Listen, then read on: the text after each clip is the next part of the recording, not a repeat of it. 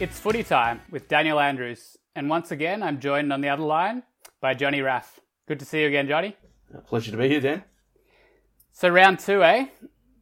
Plenty happening. What caught your What's eye happening? from round two? Um, well, there was plenty to catch, plenty to catch your eye, but um, there were plenty of great performances. Uh, look, I'm sure we're going to be getting into many of them, but um, my player that caught my eye was Mark O'Connor from the Cats, uh, who went to guard Lachie Neale for the game and kept him to three possessions up until half time and just frustrated the heck out of him. I thought that was just that was great to see that. I mean, the tag is back then.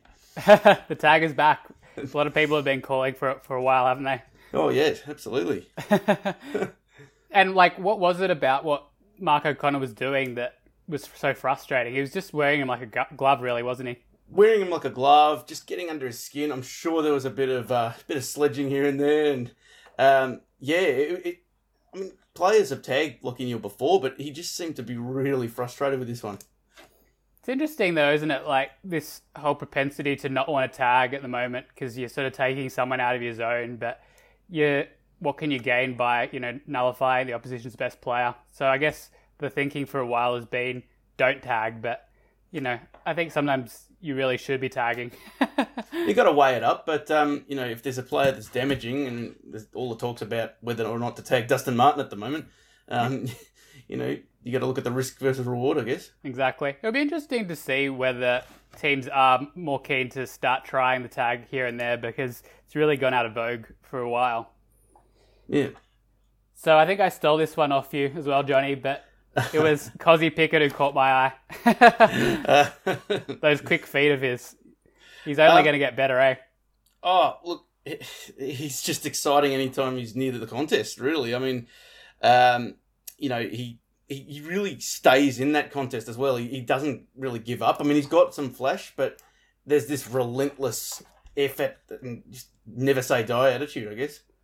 Yeah, Melbourne moved up the draft order couple of years ago now, wasn't it, to make sure they got him? And, geez, Melbourne it was really a bit of a reach. Yeah, Melbourne have really needed a small forward for a long time, so he's going to be invaluable. But yeah, seeing him dodge some tackles and sort of dance around before he snapped that important goal when Melbourne was really struggling was just what they needed. And it's great that they've actually got a player like that now that they can rely on. I actually heard Kane Corn say the other day, Dan, that he's the closest thing he's seen to Cyril. So, yeah, I mean, maybe a little bit early, but he does move a little bit like Cyril.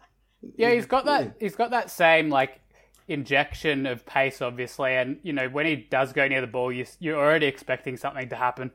Yeah, oh, for sure. It was even a little bit like that last year, but when he was he was getting to the right spots last year, but he was almost a bit too quick for himself. Like he was just trying to do things too quickly. It looks like he's sort of come down a level, but even by coming down a level, he's still quicker than everyone else.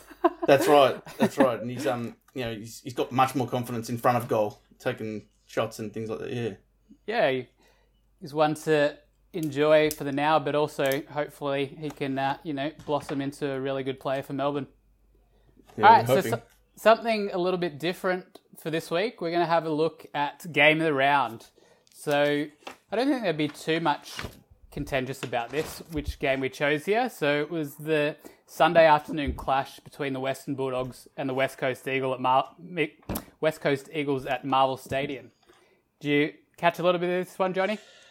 I did. Um, this was just a great game of footy. I mean, it was everything we cry out for. Um, end to end, ball pinging around. Um, yeah, one word, the Bont. 30 good is he? touches. Yep. Oh, 93% efficiency, three goals. I mean, that's an automatic three Brownlow votes as far as I'm concerned. Yeah, I don't think Bont probably has to do quite as much as some other players to get the three votes, but he definitely deserved them on this occasion. It's just so damaging. so I did have a bit of a look as well at uh, the worm for this game, and there was actually ten lean changes. So it gives you just an idea of um, you know what a contest it was, and the energy was huge the whole time, up and back. And um, Real fast. I think it was, I can't remember whether it was in the first quarter or second quarter, but Liam Ryan gathered it pretty close to the boundary, and there was a Bulldogs player between him and the goals. I think it was Gardner. And uh, That's right. he, he knew he had him even before he took a step, but the Bulldogs guy just couldn't lay a glove on him. This was just really you had to feel sorry for Gardner because he just sold. He didn't just sell him candy. He sold him candy like two or three times at least. And It's something Uh, you'd see in the yeah. schoolyard, really. Like he was Yeah. that badly beaten. oh, but yeah, it was great to watch though, Liam Ryan. Um, yeah, It prompted me to go back and rewatch his mark of the year over Gawn. Do you remember that? I think Oh, it was a couple of years ago now when Melbourne was up on that. them in WA, and then I think it was in the last few minutes or maybe last five minutes, he just speckied Gawn in the square like horizontally. I remember as soon as the ball Uh. was kicked, my eyes were on Liam Ryan, and I saw him starting his run up, and I thought, I just, It's yeah, not going to end well. it's just, yeah, it was just perfectly set up for him. Oh yeah, you knew. You're doing well to Specky or Ruckman though, but yeah, definitely worth having a look at. If you guys uh, don't know what we're talking about, just Google Liam Ryan Mark of the Year, and uh, it was at a hugely crucial stage of that game as well. All right, so back to this game. So for the Eagles, it was really the tall forwards firing. So three prong attack: Kennedy four, Darling three, and Oscar Allen two as well. So they weren't probably getting as much of the ball as the Bulldogs, but when they were getting a look at it, more often than not, they were actually able to make it count. And most of these guys are kicking pretty straight as well. So helping West Coast either stay in the game or kick ahead a, on a couple of occasions.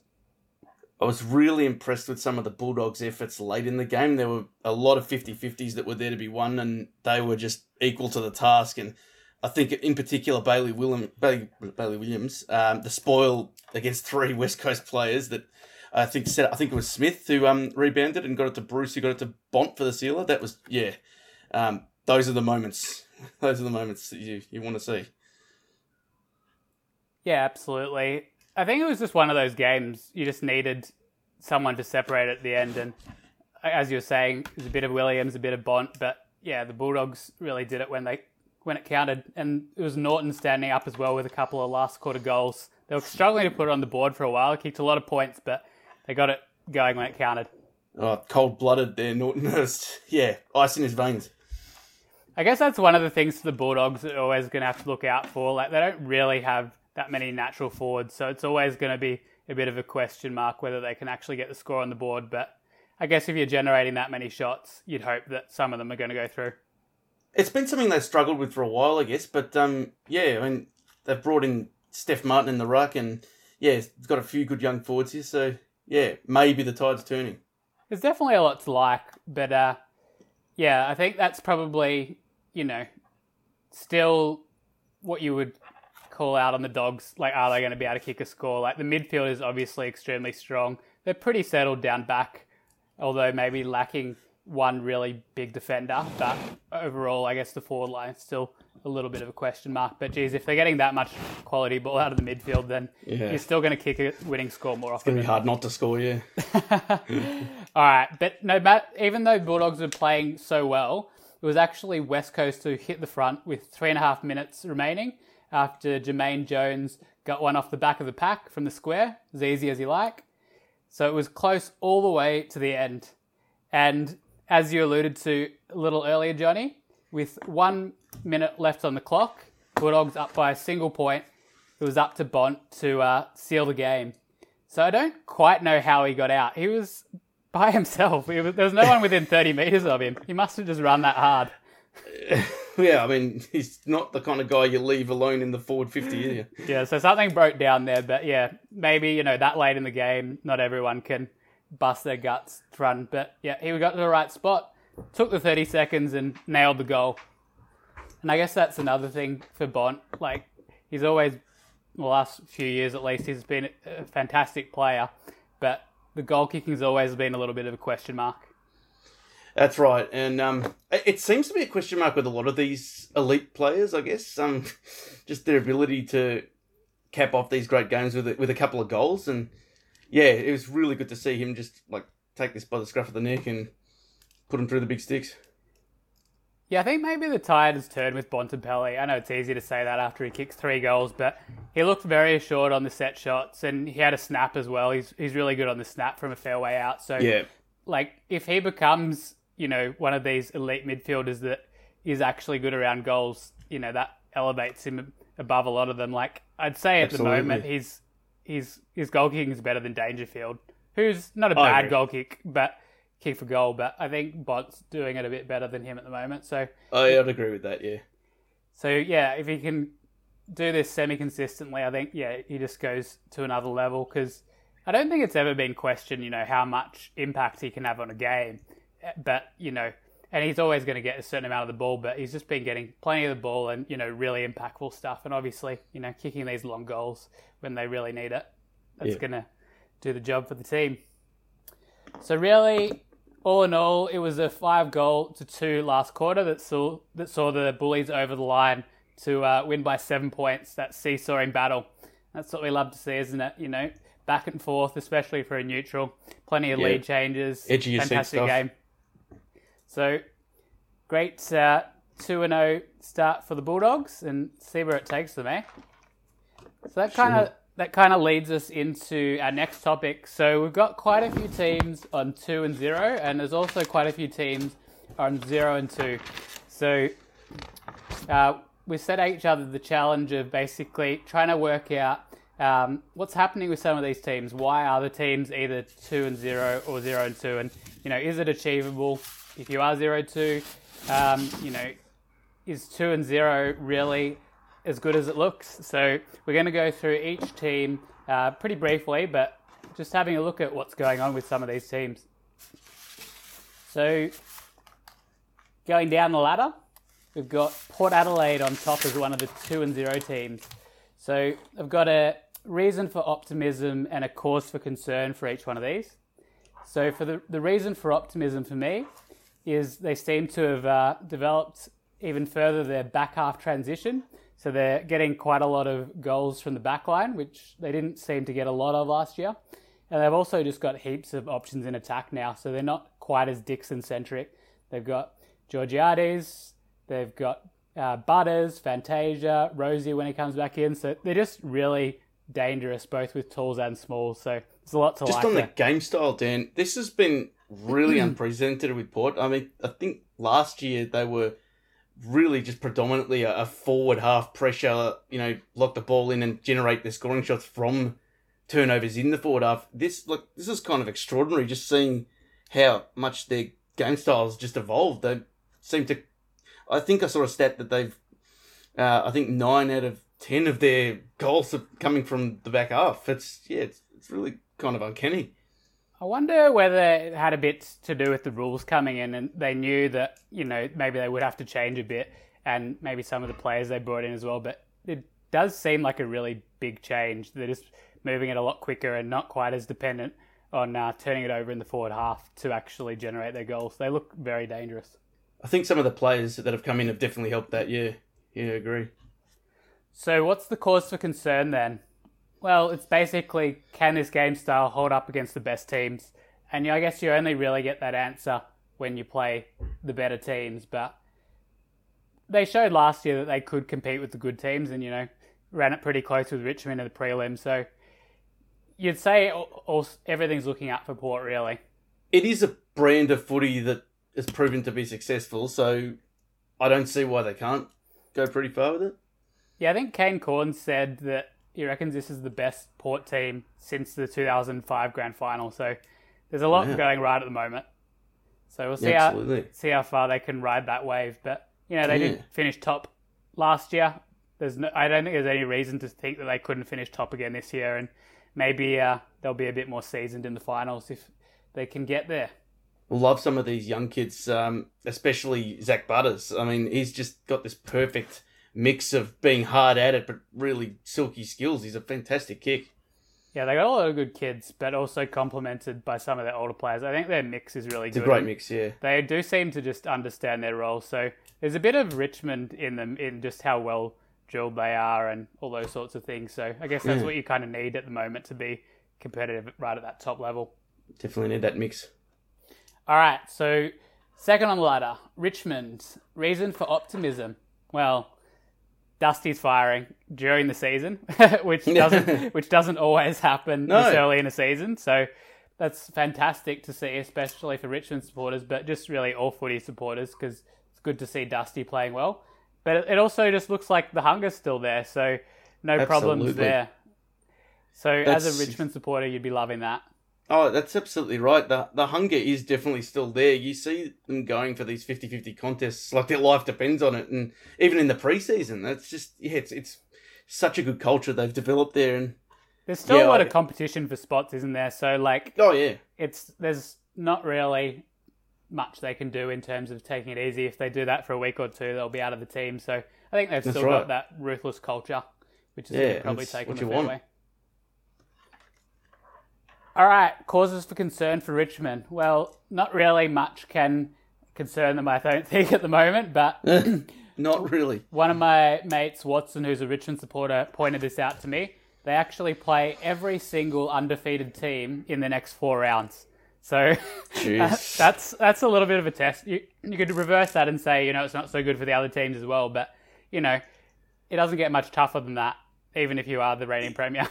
There's it is as tough as it'll be for them this season, probably. Yeah. So that'll be Port Adelaide, Sydney, Melbourne, and the Bulldogs all in the next month. So it'll be interesting to see how Richmond goes there.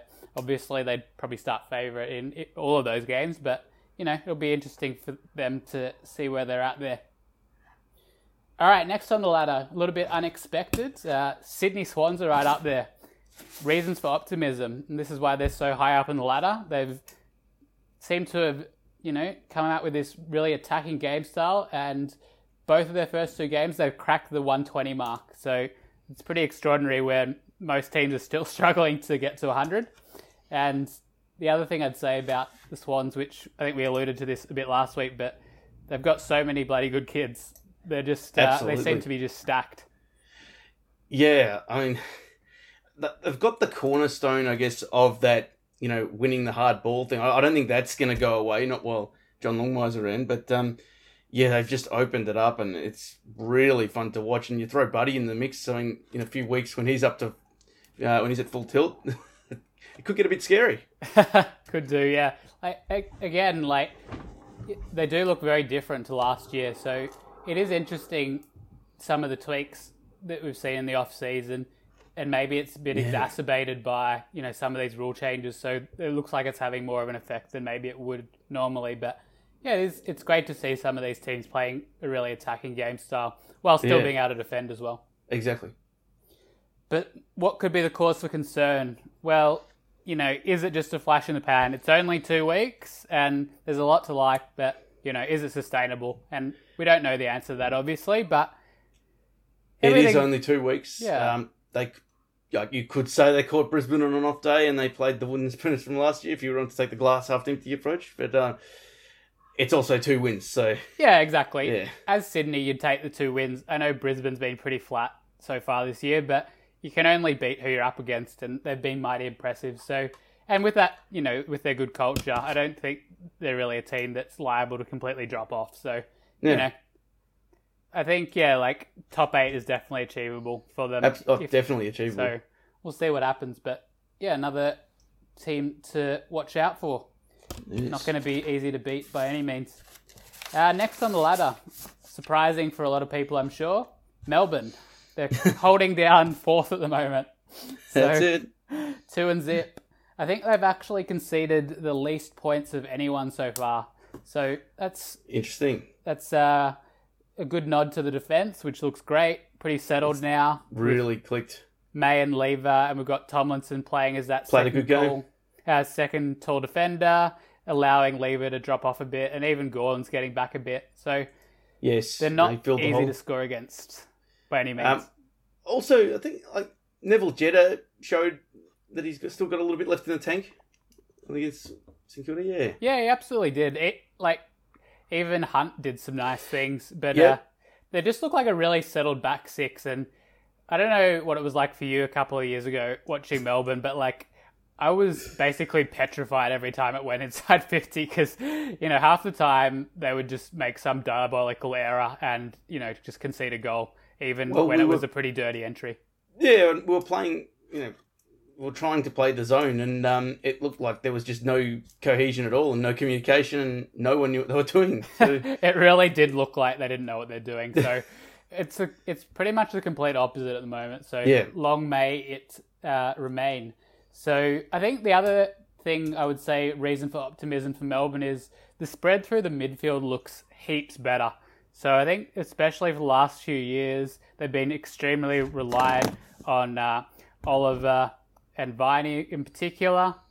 Uh, throw Petracca in there, and it's really fallen off from there. I think I don't know whether it was a coaching thing, you know, not wanting to move these guys out that much, but now they've got I think six or seven guys running through there, and it just looks so much better. They're, those better guys are more impactful now, and uh, it's just a better um, spread to uh, get the ball going Melbourne's way.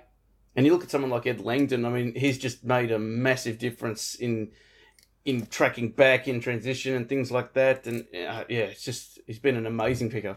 Yeah, even like the new guys like James Jordon, Tom Sparrow, yeah. they're doing their job. They're not doing their job. Not, absolutely. They're not being superstars, but not everyone has to be a superstar. Take your turn in there, get the Do ball going. Melbourne's way, and I think they're already seeing some of the fruit of that, not being so reliant on those top couple. Yep.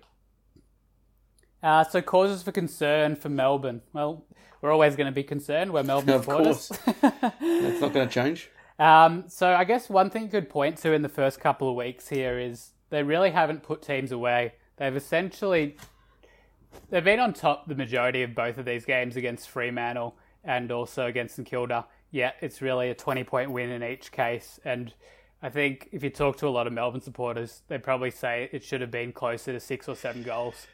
Uh, you've had about at least three people tell me that over the weekend, and that was pretty repetitive, and I agreed with it, obviously. Yeah. Um, but there's a, I think there's a few things that really need to uh, improve if they are to have any success this year. I mean, I mean, one thing is, uh, you know, Bailey Fritsch. I love the guy, and he finds space, and he's he's so smart uh, at finding the footy inside fifty, but it's just it's hurting us now when he has these games that are one goal four, you know, one goal five. It just yeah, absolutely. Eventually, it'll cost you. Uh, I have absolutely no confidence when he has a set shot anymore. Like I think when he first came in, he was a beautiful kick. The ball didn't deviate when he kicked it, but I'm not quite sure what happens. And he still sometimes kicks like that, but more he, often he sort of does his like three quarter half kick that seems to sort of fade to the left. So he does. He's got that. He's got a reasonably good action, especially as a left footer. He's got a he. He can get onto it, like he can definitely get some distance, but there's just something missing when it comes to yeah, just guiding it through. Yeah, it just it just doesn't quite seem to work what he's trying to do, and I'm sure they're trying to fix it, but and like the strange thing is, when he kicks it well, like it still goes straight through, but just not enough of them yeah. are actually taking that trajectory. Most of them are tailing away to the left, and you can't take that into account for some reason. But you're right, yeah, like it kills you. Like even at the start of the St Kilda game, he was the one getting all the shots, and yeah. um, like that was one of the reasons why Melbourne was down early, just because you know. And, and I know does so well to get them as well. I mean, yeah. he just like I said, he finds the footy. Real, he's really clever, really yeah. clever. And there's plenty of guys who you know aren't the best goal kickers, but you know if he's one of the main guys who's going for goal, you want to have some confidence that he's at least like a 50-50 shot. And exactly. It, it just does exactly. not seem that way at the moment. No. Yeah. So there you go. Plenty of causes for concern, even when you're two and zero for Melbourne. Wouldn't have been any other way. All right. We've got the Bulldogs, the Western Bulldogs. We've already talked about them a bit reasons for optimism. So they've got a bit of a point of difference getting that fast handball going through the midfield. Even in the forward line, I saw one of their goals. I think they had a chain of about five handballs within the 50. So they can do it all over the ground. Um, they've got a great combination in the midfield. Obviously, got Treloar in the off season just to add to that. But uh, they've just got their guys that rack it up time after time. Dunkley, the Bont. Yeah. Um, who else they got? Macrae, and there's yep, a few other guys that run through there. There's just uh, they're really they're going to get their fair share of the ball. There's no doubt about that. It's just whether they can actually do something with it, and yeah, that's absolutely that's even being aided further by the continued development of Tim English, and they got Steph Martin there to chop out as well. So, and that's looking like a really smart move. Yeah, they didn't have yeah. to pay much for him, did they? But uh, no. Uh, yeah, so that's functioning really well, and um, Causes of concern, I think we've already alluded to this. Can they put it on the scoreboard? Just like a lot of teams, um, you know, the hardest part is actually making use of whatever dominance you have on the game or um, you know all your possessions. Ultimately, it means very little if you actually can't translate that into goals. So even on the weekend, they got the win, but there were plenty of points, and um, yeah, it's just going to always be one of those things until they do have multiple established forwards. It's always going to be a tricky thing to turn whatever dominance they have in the game into a score that'll that'll win the game for them.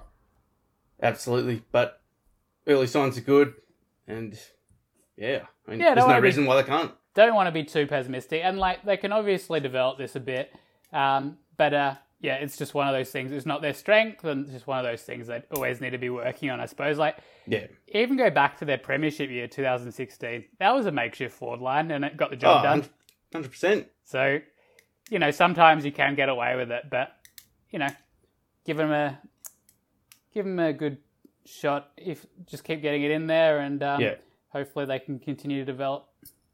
And their run's not too bad, I think, in the next few weeks. I haven't had a whole lot of a look, but I think there's, you know, there's a every couple of winnable games. yeah, yeah, a few winnable games. So get, All right. Well, bank. that was pretty painless, I reckon, going through the two and O teams. That was the rosy side. Now we're going to go to zero two. Um, and you know, you don't want to be zero two, do you? I don't think these teams don't have a good record of making the finals. you, Play- you really don't want to be zero and two. Then um, the stat that I can point to right now is that since 2010, four teams have gone on to make the eight. Yeah, they're not good percentages. Not good at all. uh, okay, so who? It, tell us who is zero two, and what are, what are we going to do with these teams? Are we going to just completely throw out the season, or like is, is it retrievable? It's, yeah, retrievable. What's going on here? Well, I looked at these zero and two teams a little bit differently. I was actually trying to make a case for which one of them could bounce back. Okay, well, very this season. optimistic. Yeah. Um, but I guess, well, we'll start off with the one I thought that has that chance. Um, it's actually not as easy as you think. but, um, yeah, I you, you got the hard one. uh, yes, yes, I was up for the challenge and I didn't realise what I got myself into. But I still think that Brisbane can get it together. They don't have an easy run in the next few weeks, and they don't even know right now where the next game is going to be played. Uh, but yeah. um, I still think there's just there's way too much there, and there's t- there's a lot of upside. I think if guys like Joey Daniher starts taking taking games on and, and functioning with Hipwood, there's a lot to like still.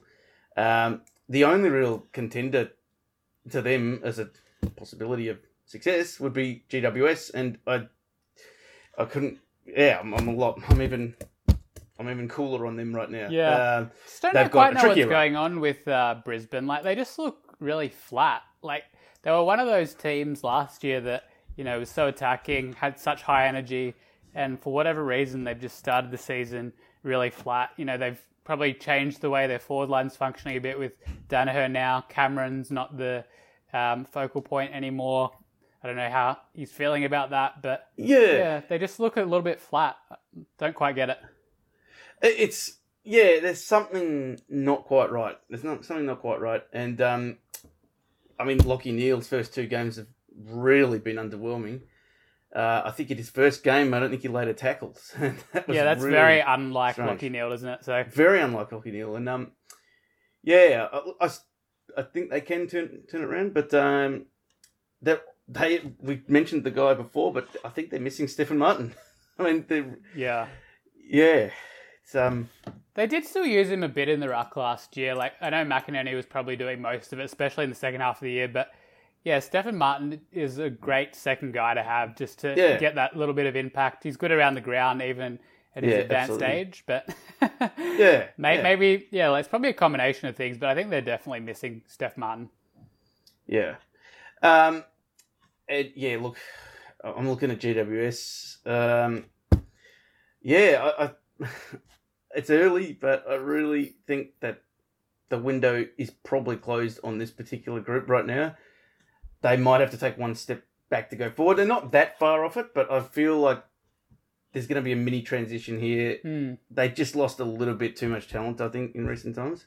Yeah, they did lose a lot in the last few trade periods, didn't they? And they just seem to, as a lot of teams do, like when they're towards the bottom of the ladder, just generating a score at the moment is really hard for the Giants Yeah, with their mechanics.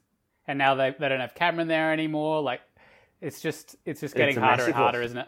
it is. It is, and I think there'll be some short term pain there. Um, What does it mean for Leon Cameron then? well, I think it's there'll be questions asked. I think um, it. I can't remember what's his name. Um, Matthews was very uh, Oh, very yeah. ho hum on on things, and I just think the pressure might intensify in the next six weeks if the results don't turn around. And I think they do have a pretty Yeah. tough run in the next four weeks. I heard somewhere that, you know, projecting, obviously it's just a projection, but if they don't turn things around a little bit, they could easily be, you know, one and five or zero and six. It's not That's- it's not an easy run. That's exactly right. I mean, just quickly looking at it now, they've got they've got Melbourne next week. Uh, you know, in decent form, and uh, week after that, they've got they've got Collingwood down in Melbourne. Yeah. Another hard game. Yeah, after that, They got the it- Battle of the Bridge there somewhere. Battle of the Bridge. So, yeah, it's. I mean, you know, can they win them? Yep, but they're also they're not the easiest opponents right now. Yeah. I think they got a bit unlucky in that their first game against St Kilda. I think they were probably the better Yeah. team. St Kilda just, you know, turned it on right at the end when it mattered. And, you know, they did get a very lucky free kick. So Yeah, yeah. GWS could have easily won that game. So maybe we're, we are going a little bit too Maybe. overboard. But uh, Um, we'll give them a full month or yeah, or so, Yeah, think, but- yeah. uh, even even saying that, I would not be surprised if they only win one of their next four games, or even none of them. So hopefully Melbourne can make the most of that vulnerability. that's that's right. Um, and look, just to briefly look at the rest of these, um, real quickly. Carlton, Essendon, North. Um, there's a lot to uh, a, a lot to like about the way Carlton are try what they're trying to do. Um, there's a few guys there that I'm really impressed with. I actually, I really like watching Patr- Petrevski-Seton at the moment. I, I feel he's very similar to Kozzy Pickett in that he's always following up contests. He, he might Yeah, go up multiple for a efforts, yeah. yeah. Um, so it's when it's up and running, they they play some really attractive footy, but it's just not often enough, and It's the they defense, do isn't bleed it? Though? score. Yeah, it's the defense. Both They the bleed games they've leaked over hundred, so it's not a good sign. I think they're third most points against in the first couple of rounds, something like that. Yes, no, I think that's yeah, that sounds about right. Um, Essendon, uh, I guess Essendon's not as bad as what what their position is right now, and it seems like Ben Rutten's trying to focus on the defence part of the game first, and that didn't work very well at all on the weekend. Uh, they were playing some kind of zone, and um, they were just it apart. yeah, yeah, they were just getting picked apart over and over again. And I, I'm not going to be too critical because I know that you have to sort of believe in what you're trying to do, and in six weeks it might be much better. But um, yeah, that's it, that's a tough one. It's, it's hard to see where they where they're going to kick a score as well at the moment. Yeah, absolutely. So I think we flagged that last week, but they've lost another couple of forwards, Fantasia and Daniher out, and like they, they did struggle with that last year as well. So yeah, I'm I'm not sure what the sources of optimism at the moment are for Essendon supporters. I don't know how much optimism they'd have around even you know having Ratton as a new coach, uh, Rutten, sorry, but uh, yeah, Yeah. it's it'd be a hard sell for me. As a, Um, I mean, you prospective still got supporter. Tip and Woody, who's still playing pretty good footy, but it's almost like you need him to kick a bag now every game to have a chance. So yeah, yeah. interesting one. And lastly is North. Look, I'm sorry to say to North fans, this is the very start of the rebuild. Yeah, they've gone back to square That's one. it. That's Yeah. it. 2021 is done. No more else to say there. Yeah. Just try and bring effort. That's they got rid of half their list basically. So Yes. starting from absolute ground zero, yeah. So you you have to expect this. Yeah. You have to expect. no surprises there. No. All right, so not a whole lot of optimism around those zero two teams, which is probably why they're zero two. No. But uh, yeah, I think definitely in theory achievable for Brisbane, at least to get into that top eight. Probably for GWS, they're probably the other most likely one, although we both weren't too optimistic on them either. No. no. All right, footy time friends. Uh, that's what I like to call you guys. So, we did ditch this for a couple of weeks, but um, I'm going to bring it back. True or false? So it's going to make us uh, take a stance, and we'll see um, whether we agree or disagree on a couple of these issues we've got here. Um, so I'll pose them to you first, Johnny, and Yep. then I'll chime in with uh, whether I agree or disagree and give some reasoning there as well. So a couple of these uh, might either seem a little bit random, like in last week's news cycle, or um, just completely random. But you know, it's what interests us, so hopefully you find it interesting too. All right, first one. Dangerfield was harshly done by with his three-week suspension for his head-high bump. um, Be careful what you say here, Johnny. uh, a very big part of me wants to say true because I love the bump. You know, I love physical footy. But it's clearly stated now that this is what they're trying to get out of the game. The head Yeah. the head high contact. And you know, was there malice? I don't think there was. Um, but look, it's been made pretty clear that if you elect to bump and it doesn't work out in a positive way, um, You're done. there's consequences. Yeah. And I th- also think that if you um that, that if these um I guess agendas and rules and rule changes and yeah things from the umpires and the tribunal if they sort of if they lay that out at the start of the year the one player I'd expect to be across it would be the president of the AFLPA. you would hope so. Yes. So you're going for false here. I'm going for false. Yeah. I, I would tend to agree with you, Johnny. I actually was surprised by how um, stark some of the reaction was to this. To me, it's Yeah. cut and dry. Like, we've had this for years now. If you elect to bump and you get someone in the head, you, if, especially if the guy goes off concussed, you're going to get a certain number of weeks. There was no need for him to do it. Like, No. the ball wasn't there. The play had moved on. Why did Dangerfield have to go in there and put his body into the other guy? As soon as he does that, Yeah. He's in the lap of the gods. If if there's some sort of contact between the elbow and the head, or the head and the head, you know, Or if it slips up to the yeah, head. like yeah. it's completely um, it's completely his his own fault. And the whole idea of everyone coming out and defending Dangerfield or saying, you know, this is part of the game, it's not part of the game. No. They've, they've, they're saying it's not part of the game anymore because we don't want people going off with concussion and we don't want people developing uh, disorders later in life because of too much, head trauma. Like, I don't, I don't understand why this is still a conversation. It Really? was it was a it was pretty horrific vision really what happened um to, it was uh, Kelly wasn't it um just seeing him down seeing him being assisted it, it wasn't a good look I thought and um yeah I mean look you could give him one week you could even give him two and go oh yeah you know that's all right they'll learn the lesson well they're not learning They their don't, lesson yeah. so this is about the example it's not it's got nothing to do with Patrick Dangerfield it's just about this is the right thing to do now Yeah. we've got to get this out But maybe, and I know a lot of people won't like me saying this, but maybe the AFL isn't actually going hard enough on this. If they actually really want to stamp this action out of the game, then maybe you know, three weeks are too little Well, that as well, but just like it should just be like that automatic. Like if you elect to bump and it goes high, even if the guy doesn't get knocked out, like I would be an advocate of even if Kelly got up and was fine, I would be an advocate of just saying, "Yep, you did the action, you hit him in the head, three weeks." Like if you Yeah. were really serious about getting out of the game, you would actually penalize the action as well as the result. If you because you don't you don't know when it's actually going to cause the harm and when it's not. But what you do know is he wouldn't get concussed and he wouldn't have the effects later in life if you don't get hit in the head, right? So I don't know where the shift occurred from the action being punished to the level of damage mm, being punished yeah, and big- how think- hurt someone was. yeah, it does seem strange, doesn't it? But like to me, it's cut and dry. If you don't want people hitting other people in the head, then you know penalize the action as well as the consequence. And I know the AFL's not going to do that, but you know if I was in charge of the AFL, that's what I would do.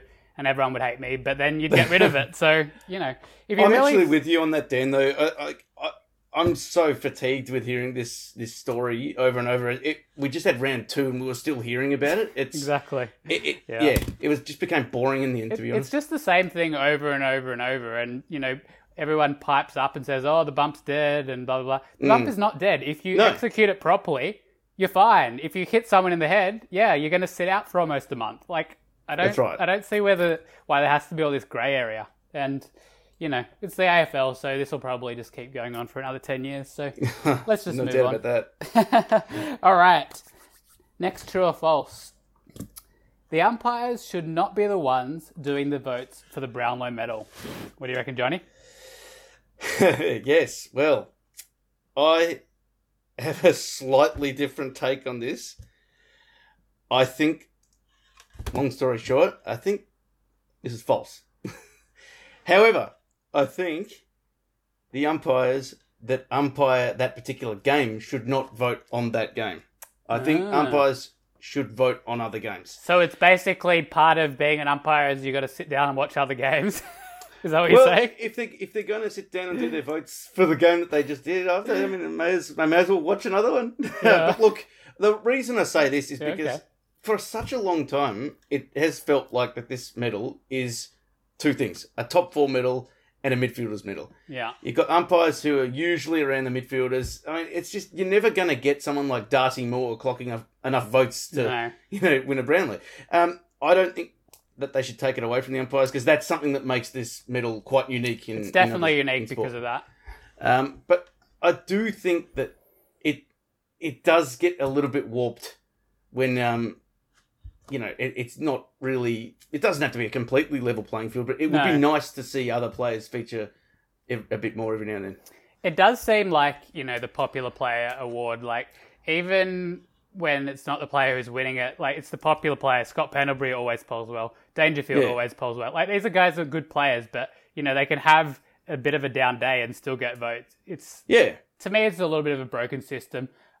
Uh, Personally, I would prefer to take it off the umpires, but you know, that's never going to happen, so I'm not too worried about it, but it's maybe just- the former umpires. yeah, maybe. It's just not something I really care about that much anymore. Like, I used to love the Brownlow medal, but yeah, just some of the voting over the years, it's just, uh, yeah, I just Yeah, the gloss haven't has enjoyed it It's been as taken much. away a bit. Yeah, Yeah, so like you said, it's a midfielders award. It just seems a little bit arbitrary to me in a way now. I probably put more stock in the coaches award now. Actually, good point. Good point. Yeah, they they know how the game's being played. They know, know yeah, they know what's um, needed, and whoever's you know getting the nine or ten votes. I, I don't think I would ever really disagree with who they're saying is best on ground. So, that and they're looking at impact. Like the umpires, to me, probably aren't really looking at impact as much. The you know it's No. more about you know who's just racking up the possessions, um, who stands out. and who doesn't give them a hard time? Yeah, exactly. Like Fairest part of the award. so, yeah, we got the Brownlow. It's a pretty good award. To me, it's not that important anymore, but I know a lot of people would disagree with that.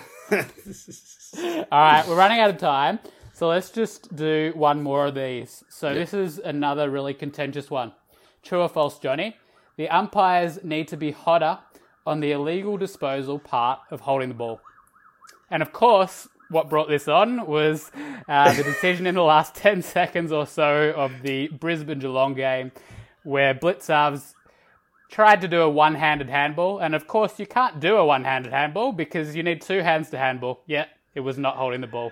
Disgust. Not to mention after doing maybe two full revolutions in the tackle. trying to break the tackle. Yeah, he got. He, let's Let's just say he was lucky, but that's not the question here, is it? It's No. do we need the umpires to be hotter on uh, the illegal disposal? So I'm saying this is a positive statement. So are we true or falsing here? Are we agreeing or disagreeing? This is absolutely true. Um, I think that I mean it wasn't just that decision. There was also one earlier in that game. I think where Cam Guthrie pretty much just uh, ran through a tackle like it was a rugby scrum and then threw it out to Selwood and he snapped Yeah. the goal. Um, and- and the whole game, I felt like there were a lot of great tackles that just weren't getting rewarded. I mean, we spoke last week about the rule changes with the stand rule and how that's helped the game, you know, flow better. But sometimes I do feel like if they could just nail these rules a bit better, that would also help the aesthetics of the game. I think something